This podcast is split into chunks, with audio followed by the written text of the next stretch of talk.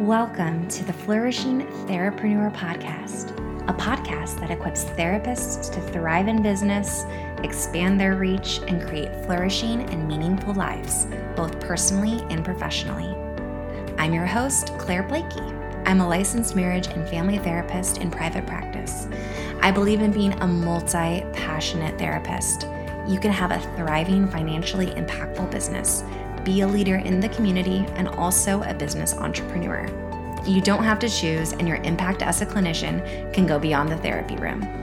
I believe that you can be a therapist and an entrepreneur, a therapreneur, and I believe that every therapist deserves the tools, community, and resources to build thriving businesses and flourishing lives. I pair my passion and previous career in PR, marketing, and blogging with my education and experience as a clinician to equip therapists like you who are multi passionate and wanting to pursue additional opportunities to grow your skill set and expand your reach. So, what are we waiting for? Let's get going. Let's create impact and build flourishing lives and businesses we're proud of. Here we go.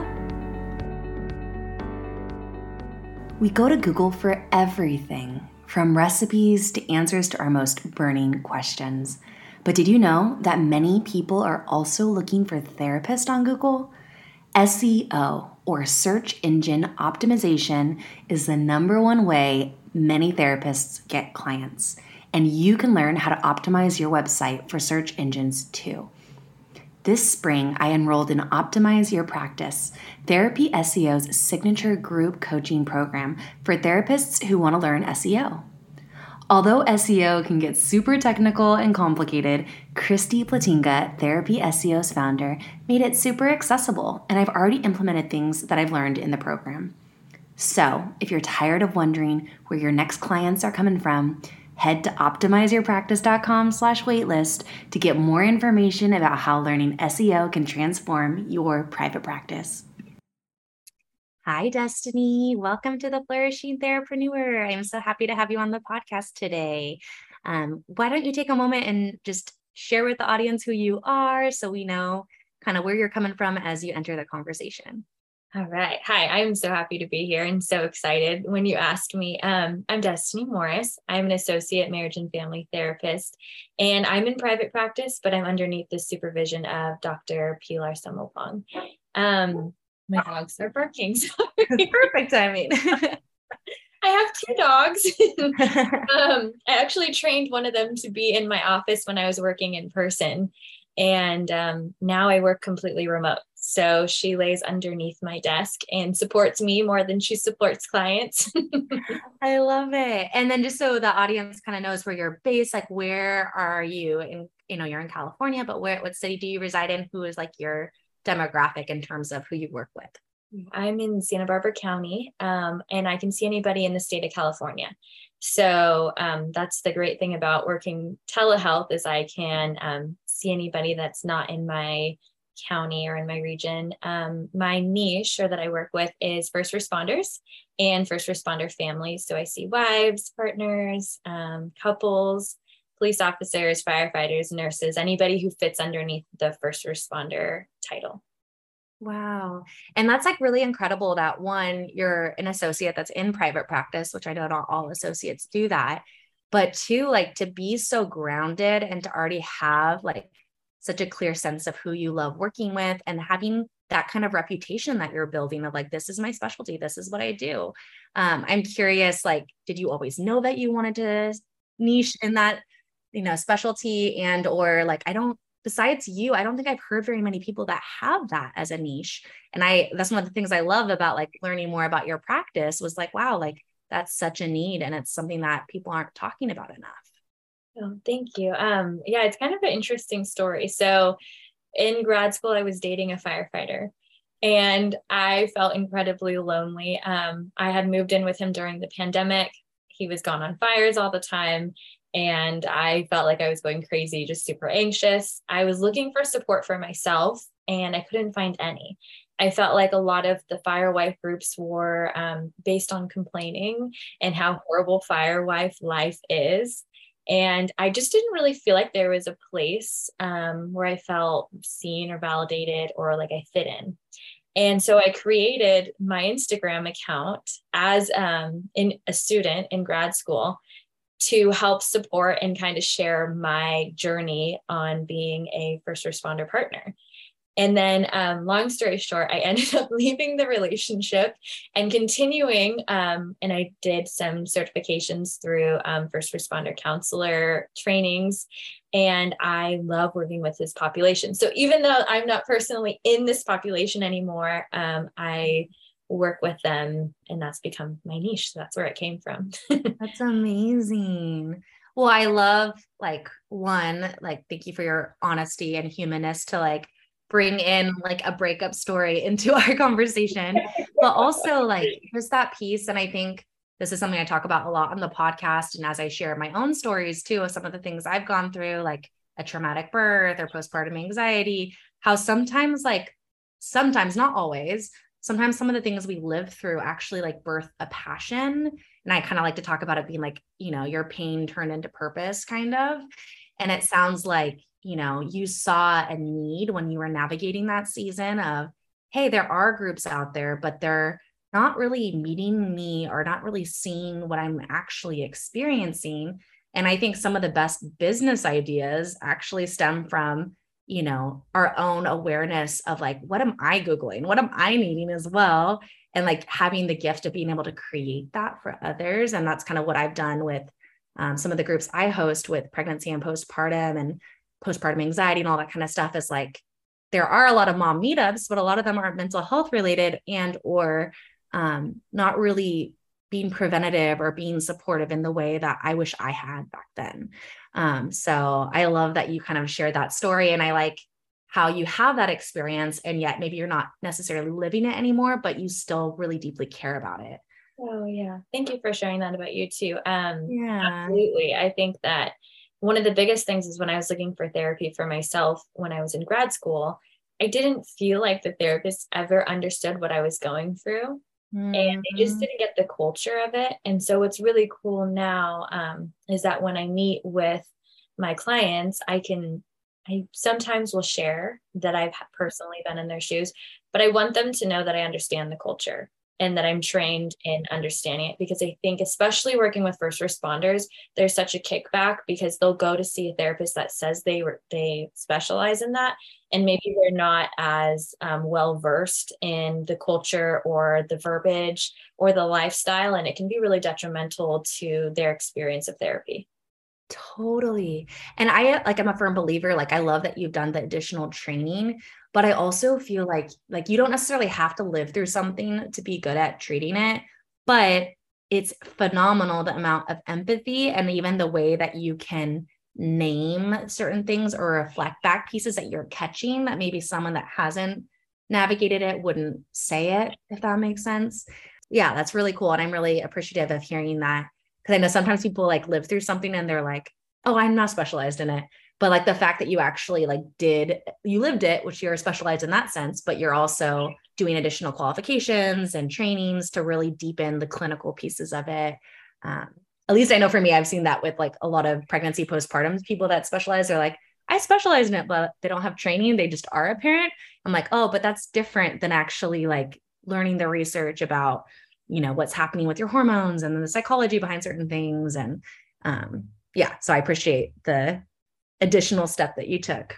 Thank you. Um, well, I'm wondering because today is our conversation, I was hoping would kind of be highlighting um, your journey as an associate in private practice, which is so nice to have like just your up close and personal experience to kind of learn from, but also really wanting to talk about groups and how to host a group, how to market a group, and just kind of learning the ins and outs of that process too. And I feel like in the same way that we talked about like you know, sometimes the best ideas are things that haven't been highlighted. Like I feel like groups, I never can find any resources about like current resources about like what is the modern approach to marketing a group or what is you know the the actual reality of using like social media to market and all those kind of things where maybe you know the books that we read in grad school might have been like quite a few years back yeah. uh, so a little bit of a different model so i'm wondering if you wanted to share a little bit about how you market yourself in general with your private practice and what you've learned. And then we can kind of transition into group concepts.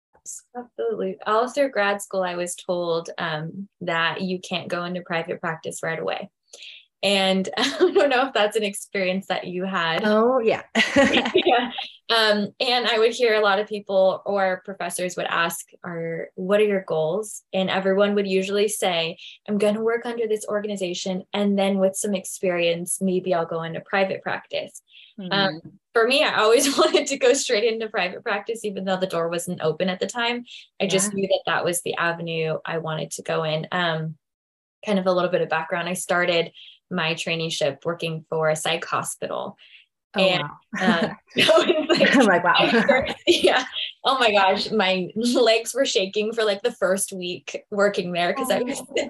so scared because I had never um I'd never practiced therapy. I was my first yeah. year of school and I was in a psych hospital. Um and that was actually one of the first experiences I've had with group. But um, not to deter from your question, marketing um, is something that I started in grad school. So I started my Instagram account and there was a lot of speculation about it. A lot of people were mm. saying mm-hmm. okay for you to do that because you're not yeah. practicing. And so I um, consulted with my supervisor at the time, and okay. she said, as long as you're not saying that you are a therapist, yeah, say like you um, are mental health page, um, yeah. and you're not giving any, um, you know, kind of advice over direct messages, then you're totally fine. So I created this community um, my first year in grad school of Firewives. And then um, with that, I got asked to be on a podcast. And um, that was kind of my first like exciting thing. And where I got followers was from the podcast. And then um, later on, a second podcast. And so I began to grow my Instagram account um, just by other people reposting. And then I would go and I would look up the algorithms on Instagram, typing in like fire hashtag firewife life and police wife, um, fire girlfriend. And I would look at other people that were posting about it and then send them messages about collaborating. So, so I would cool. do thank you Instagram uh, lives with them or like collaborate posts with them. And then they would repost me on their page. So I guess that's how I started to grow it. And then with groups, um, I knew I wanted to do a group. Um, my first thought was because it's financially really helpful to have a group going. Yeah, and we can deepen that at some point too. There definitely is a lot of financial benefit and or business strategy behind that too. Oh, absolutely. Yeah. So Instagram is how I started that. Um, with marketing my group. I would go on my Instagram stories and talk about how I wanted to have a group and then I would do polls to see who was interested, and then I would follow up with them. Um, it actually took me a good five to six months before I could get four women to buckle down on the yeah. group because people will say they're interested, and then maybe you'll follow up with them. And I've had experiences where last minute they'll decide that they can't afford it or just ghost me. I had that recently. Yeah, you know, that happens as a therapist. We don't talk about that enough, but it happens often. yeah, I was like, oh, okay. yeah. Well, yeah, I know. So it sounds like you've done like really strategic things, and maybe some of those were kind of organically strategic that you kind of learned along the way. But I really appreciate, especially in that concept of like being an associate for anyone else that's listening. I think that's something that oftentimes holds us back as an associate is um, you know statements that our professors are saying of it's impossible to be in private practice let alone at the beginning. Almost this kind of like martyrdom narrative of like you need to do agency work first. You need to earn your stripes. You need to earn your you know credibility. Um, but i really appreciate that you one like held fast to like what you really wanted and honored that and i'm imagining we're proactive to find someone to work under. Um, but also like that piece of like even the kind of criticism or the pushback that you got with the Instagram account, I think, especially if you're talking about a couple years ago, like I think right now it's becoming more normalized for associates to be on Instagram. But yeah, that would have been a time where it hadn't quite, there wasn't really clarity or there wasn't enough people to kind of know it was okay. And so I think that takes a lot of bravery to forge a new path or to say, you know, I'm going to take a little bit of a risk. I'm going to seek counsel, but I'm also going to like begin and that's what i talk a lot about with people when we're talking about like creating like what i call a digital footprint which is like your website presence your social media presence like all those kind of things is a lot of people are too scared to begin. And I think it's never too early to begin. And there's such like research behind like even just having a website presence and how that generates SEO. And like there's all these pieces. So I'm just impressed that without seeing other people doing that, you had the courage and the bravery to like obviously consult with someone, but also to still do it, even if you're getting pushback. Oh, thank you. Yeah, it was scary. And I um I talked to a lot of other associates that are friends and even people that are licensed that are like, how do you market? I'm not able to fill my practice. Um, yeah. and I talk about social media and every I think if you're not in it, it can be really daunting. Yeah, what do I post about? There's so many posts about that already. I don't want to be a slave to having to make posts every single week. Um, so a lot of there is a lot of fear around it. And um it still is daunting sometimes. So yeah. well, maybe we could transition and you could kind of share a little bit about like, because you kind of spoke into this already, but I'm wanting to know a little bit more about how you kind of prepared yourself to step into private practice as an associate. Like, I know you were saying like you were hearing like, no, you need to do other types of work first, or you also just had that experience of working in the psych hospital. Um, I'm wondering like, were there actual other steps that you did to find a supervisor or how did you take that leap?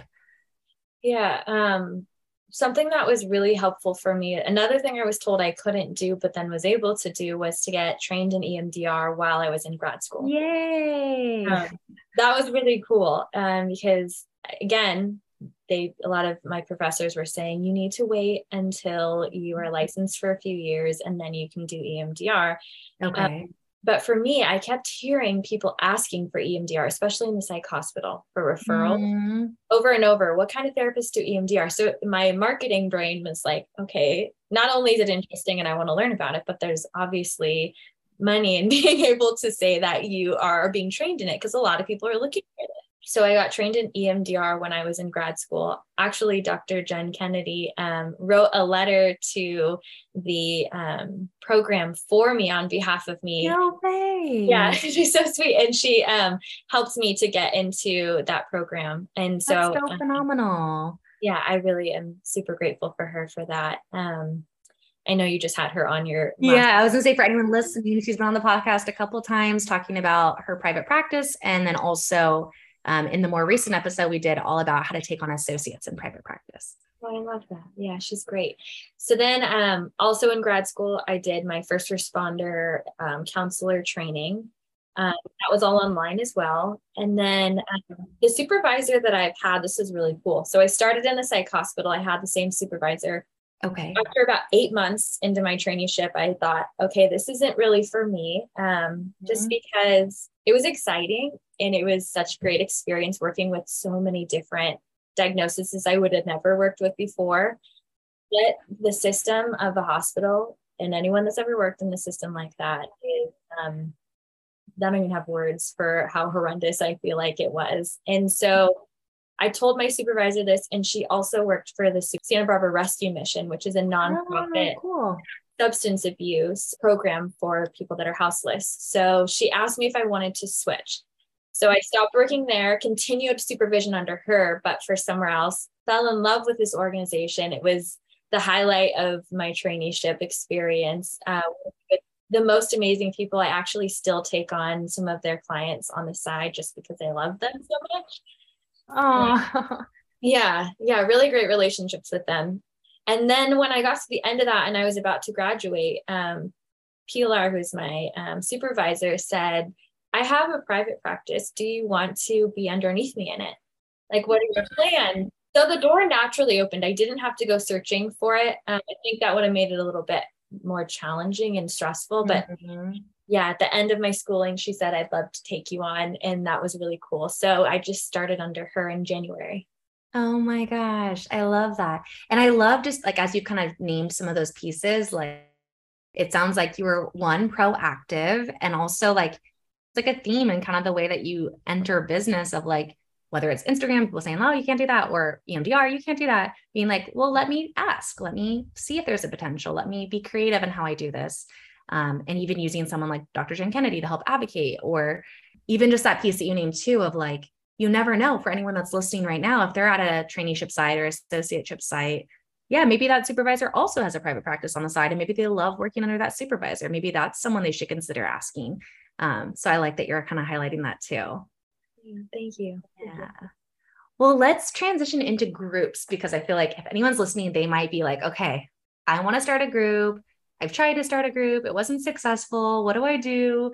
Um, do you want to walk me through kind of like what you've done? And I can also share a little bit about what I've done with groups, mm-hmm. um, just to kind of debunk some of the myths or some of the fears, or just even just name some of the hard moments because marketing groups can be difficult too. So um, I don't know where you want to begin with that, but maybe share like what type of group you do. And then also, you know, you mentioned earlier, like it took you quite a few months to get off the ground.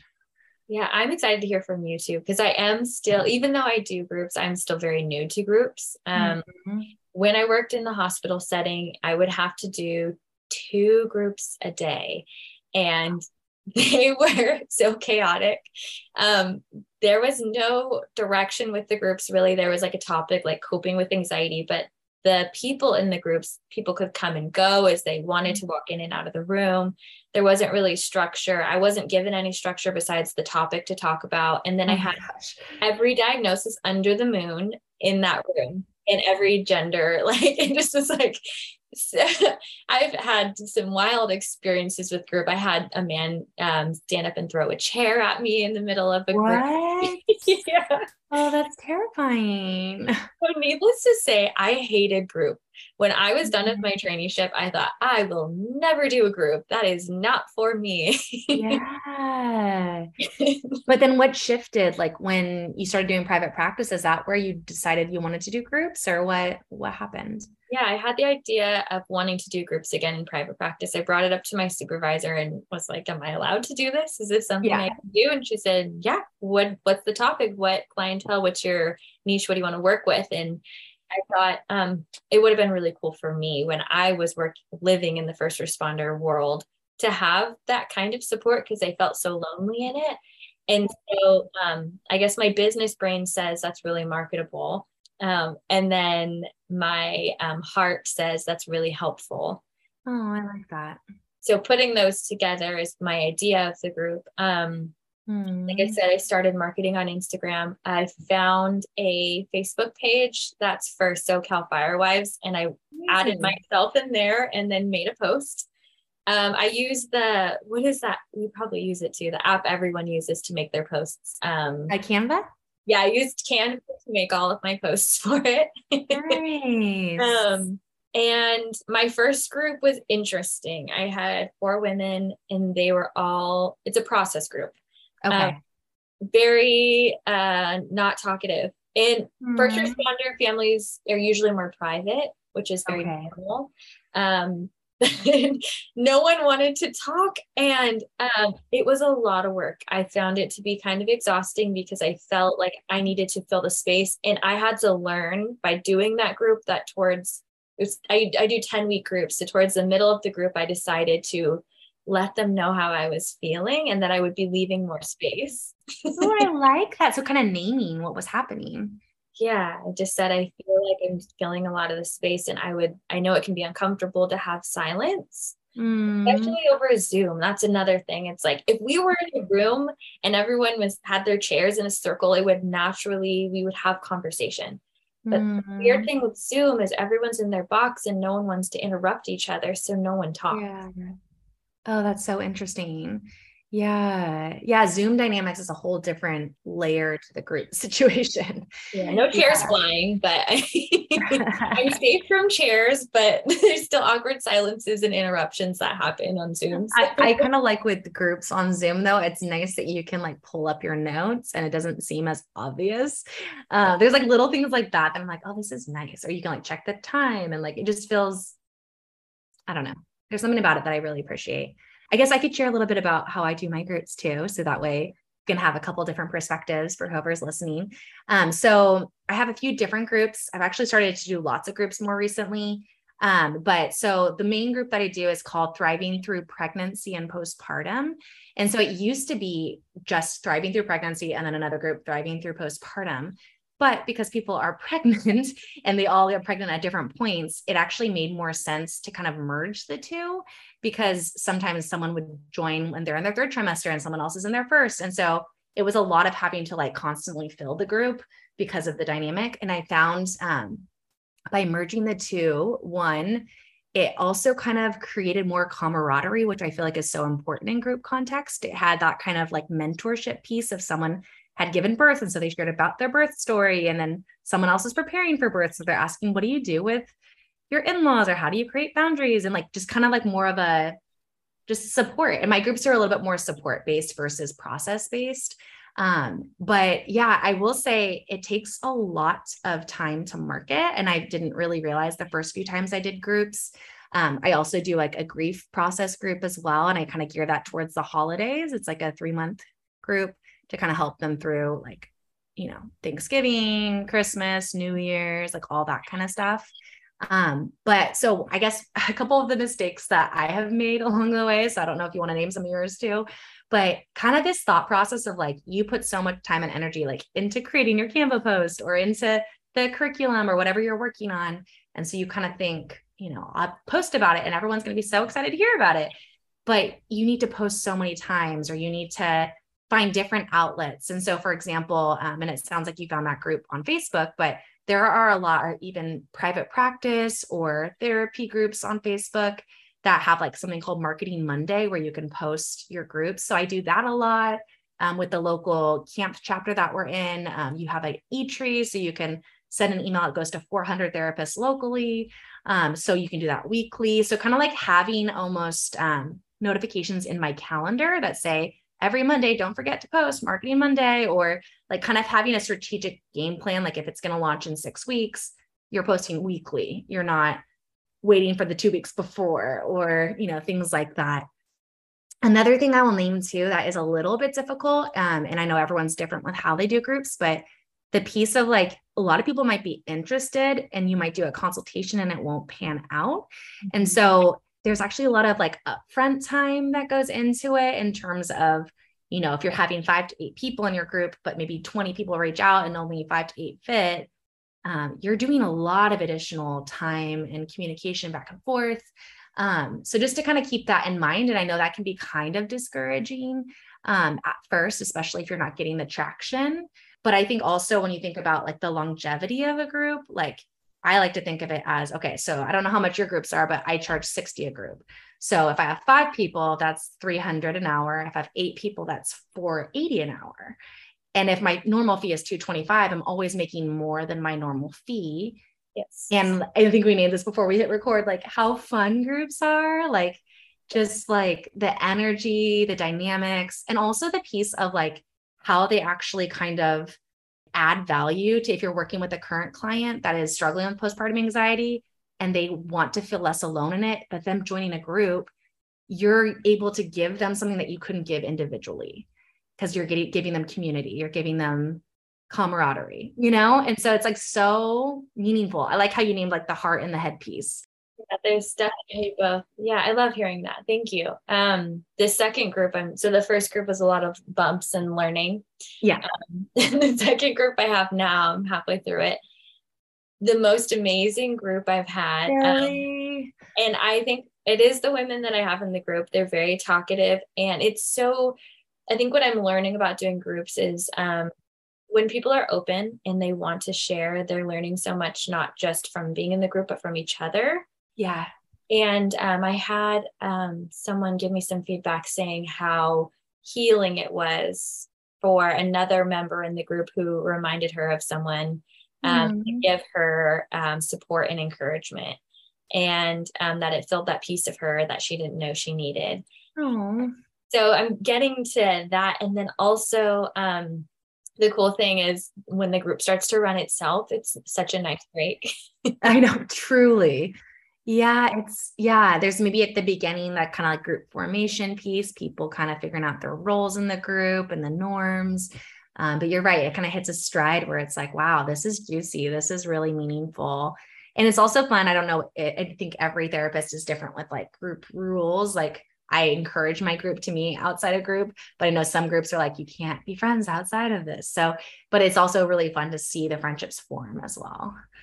Like yeah. I've um, made my group stay within the group for the 10 weeks. And then after the 10 weeks, I allow them the opportunity to exchange um, emails or numbers or whatever through me just to kind of because it is on zoom to kind of keep any like side or cross conversation making it still feel safe yeah. Um, and my groups are so small that I don't think there would be room for any clickiness if that were to pop up. So yeah, totally. I've only have like four people in my groups right now. So um, the financial aspect of it's interesting too, because I'm an associate. I'm not making 100% of what my client is paying to see me. So in my head, I'm calculating how much they're paying. I'm like, oh my goodness, I'm making so much. Um, I'm really fortunate. I make 70% of oh my, my gosh that's phenomenal it's it's awesome my supervisor um we have a really close relationship and she offered me the 70 30 split at the beginning Aww. which is so so nice and so generous and um so that's helped me feel confident in raising my rate i charge 80 mm-hmm per group um, awesome. because with only having four women and then thinking about how much I my time is, you know, how much yes, I on the group. Yeah. An individual session in that hour. Um, I want to make sure I'm obviously making a profit off of it outside totally. of the cut that my therapist or my supervisor is taking. So yeah, yeah, yeah. That's also an aspect of I don't run the group if it's not worth um, my time financially. Yeah. That's really smart. I really appreciate your transparency of like even naming like that piece of being an associate doing a group versus being licensed and what that might look like and that's encouraging to hear about your supervisor because sometimes you hear the opposite types of stories so oh, yes yeah um, i'm wondering with your groups and because this is something that i've kind of done with more specifically like the grief group and then also the pregnancy postpartum group is i do my group for eight, 10 weeks 12 weeks depending on what the group is and then after the group is over, I give the opportunity for them to re enroll and the curriculum kind of shifts. And I've noticed that has helped a lot. So, like the first time you launch a group, you go from zero to then filling it. But then if you do an opportunity for them to continue, depending on their clinical needs and what they're processing, um, it can actually be really one impactful for them to have that continuity of care but then also that piece of like, oh, wow, half my group is full. So I'm only filling two spots instead of eight spots or whatever that looks like. Um, so that can be really encouraging. I like that. I haven't had anyone re enroll yet, but what I have had is people that want to see me one on one in my practice out after the group done or during the group for extra. I've had a um, handful who during the group they need extra support and they'll ask if they can meet me with me one-on-one outside of the group as that's well great. and really helpful. Um, something that's really really cool that i um, it just kind of fell in my lap was this um, nonprofit called the overwatch collective. It they raise money to support military and first responder families for therapy. What and I connected with them on Instagram and they offered to raise money for two women to attend my group. So I was having a really hard time filling because everyone was saying $80 is too much. I can't afford that. I want to. And I have so much empathy for that because I understand. I don't take insurance either. So that's another yeah. aspect of it. I can provide super bills, but um, for groups, I don't, I've never ventured. Yeah, I've never done them for super bills for groups either, but I, I think you I can, I'd imagine. I imagine I don't I don't usually offer that for groups, but um they they uh, raised money and they paid for they sent me a check or my supervisor a check in the mail for two of my clients to attend and so they got to be completely sponsored and attend so cool the group which was really cool and they're raising money now for the next group that I'll be starting in 4 weeks. Oh, I love that. It makes me feel better. Yeah. And there's something really valuable about that piece of like honoring like your needs of what you need and not budging on your own expenses and your own fee but then also like having that intrinsic piece of like being able to still meet other people's financial needs. Uh, that's so cool that that company exists. Like that's really cool. It is cool. Um another thing in the beginning that was really difficult for me was the paperwork and then knowing how much to charge. Um, oh, I didn't know where to go with any of this. My supervisor is amazing. She gives me um, a lot of freedom in my practice. to schedule as I want, take on who I want to do all my intakes. Um, and then obviously she's there to support. So when mm-hmm. it came to the group, um, and she's a very busy woman, she works in a lot of different organizations. And she said, okay, like figure it out and run it by me once you got it. oh my gosh. So she really trusted you. She, she trusted me, but I uh, was really like stressed at the beginning. I'm like, what does paperwork look like? So um, I would really emphasize anyone that's listening that's still in grad school or an associate how important it is to make friends that are also therapists because I was able to reach out to um, this girl who's also an associate that I was in a traineeship with at the hospital. Oh, cool. And she runs a group and she's actually underneath the group practice. So she sent me her paperwork for the group and I used it to create my own the points in hers. And I was like, and then we had, she kind of consulted me about how, what she charges. And I remember at the beginning, I was like, yeah, maybe I'll charge like $20 a group. And oh my gosh. My friend's like, no, no, no. Like you, that's you too little. Yeah. yeah. Know your worth, know your time. Um, yeah. So it was nice getting, I guess, consultation or supervision outside of my supervisor. Yeah. And then I ran it back to her with all my paperwork together and she made sure I didn't forget anything as far as like legality goes. But yeah. You know, I had to come up with a policy on cancellations. What happens if there's only one person that shows up in the group that day? Do you cancel it or do you um continue? Yeah. Oh, that's a good point. Yeah yeah so things yeah. like that i hadn't thought about and um, my friend amy actually who's the other therapist she helped walk me through her policy and then i was able to make my own off of hearing what she was doing. That's so cool. When i like what you just named of like reaching out for help and like having those friendships or just professional colleagues that you feel like you could say hey I, I don't know how to do this. Can you teach me or can i borrow this? Or can you talk to me for 15 minutes and walk me through it I really like that because sometimes I think we like try to do too much on our own and then we have a lot of anxiety because we're like, is it right? Did I do it wrong? Like, just that's really cool. I like that a lot. Thank you. Um, something that's been a lifesaver for me, and this might sound silly, is notes were so draining for me, especially on group days, because I would see. I feel really fortunate too. I started my practice in January with two clients. Um, and now I have a group and 36 clients on top of oh that. Oh my gosh. Me, that's almost like too much. That sounds so exhausting. It's a lot. Uh, well, a lot of them are every other week. So oh, um, that makes more sense then. Okay. It, it, works in nicely where I'm not overworking, but I'm seeing like six to seven clients and then I'm doing the group once a week. So uh, the notes were so, um, uh, that's a lot in itself, it felt like for me, but with having to do the notes for my private practice, hmm. individual clients, and then having to do four or five individual notes for each member as well. It was so much. And so I was talking to my supervisor about just how exhausting and how time consuming it was. And she taught me how to do my notes in sessions.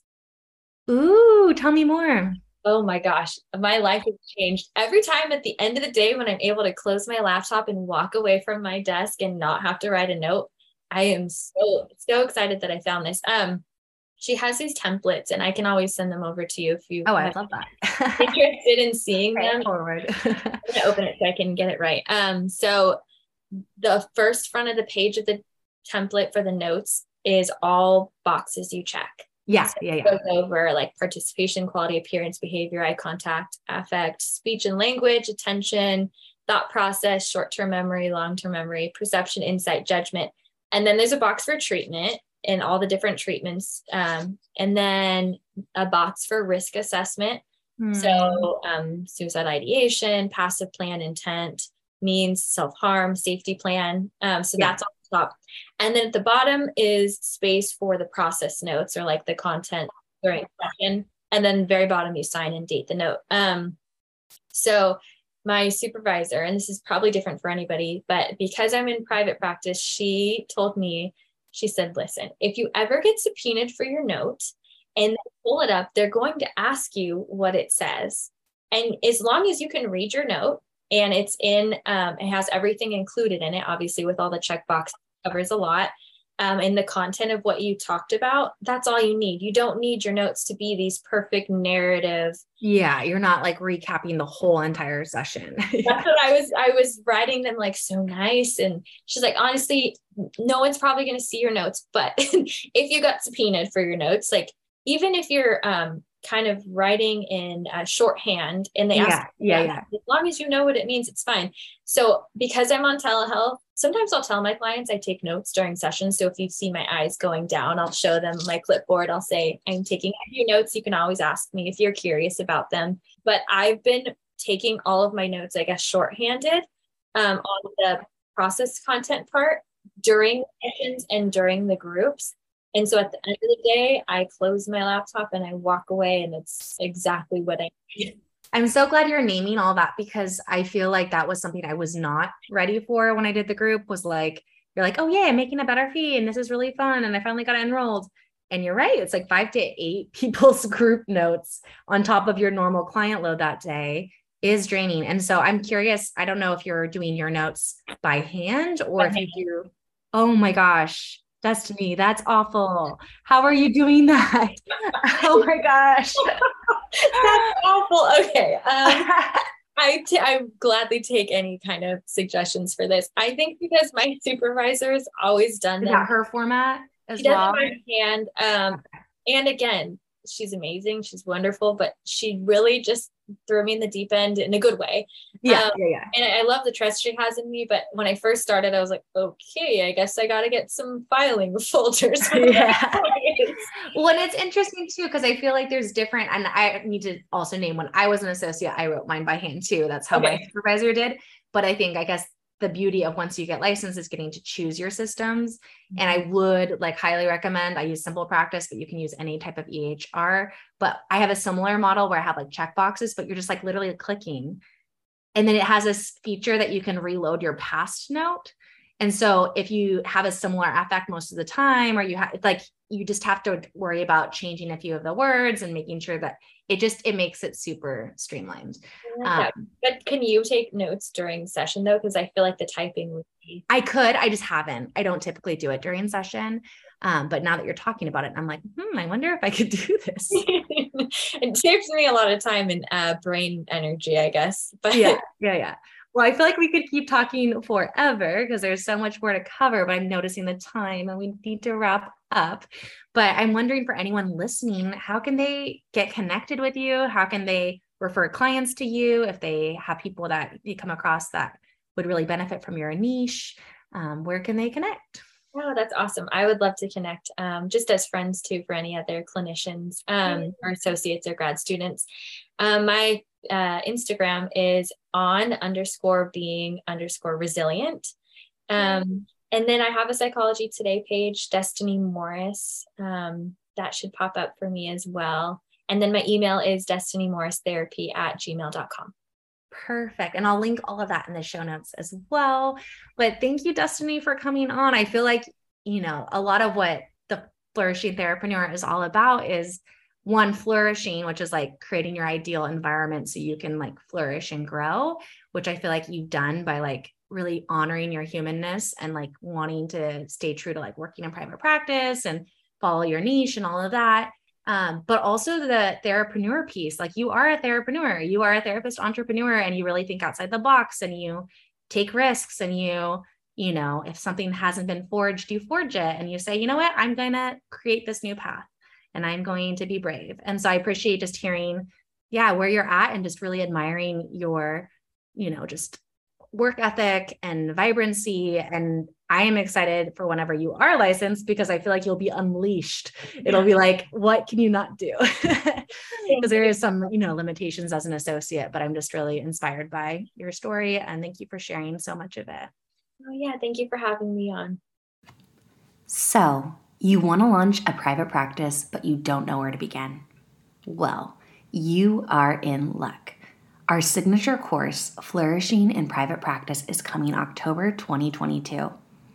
This 12 hour self paced course is perfect if you are a pre licensed student, trainee, associate, or even a licensed therapist that is wanting to learn more about strengthening your private practice or curious to take the leap from agency to being your own boss.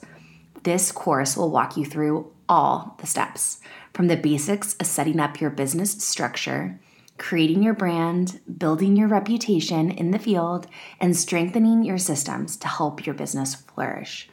This course is filled to the brim with tangible examples, templates, and structure to help your business thrive and for you to grow and flourish personally and professionally. If this is you and you are wanting in, go to our website at theflourishingtherapreneur.com to join our waitlist to be the first to know when the doors open. We also have a free download on our website called 10 Steps to Starting a Private Practice, and it's available for you today. So if you're wanting to get started sooner or dip your feet into the idea, don't wait another moment. Thank you for tuning in to the Flourishing Therapreneur podcast. If you enjoyed this episode, please leave a review as that helps other clinicians and therapreneurs find our community and thrive through our offerings. Want to take your business a step further? Visit theflourishingtherapreneur.com or our Instagram with the same handle. Connect with our free community or sign up for an upcoming course to help cultivate your thriving business and endeavors so you can flourish personally and professionally. Until next time, I'm your host, Claire Blakey, and I believe you deserve to flourish as a therapreneur.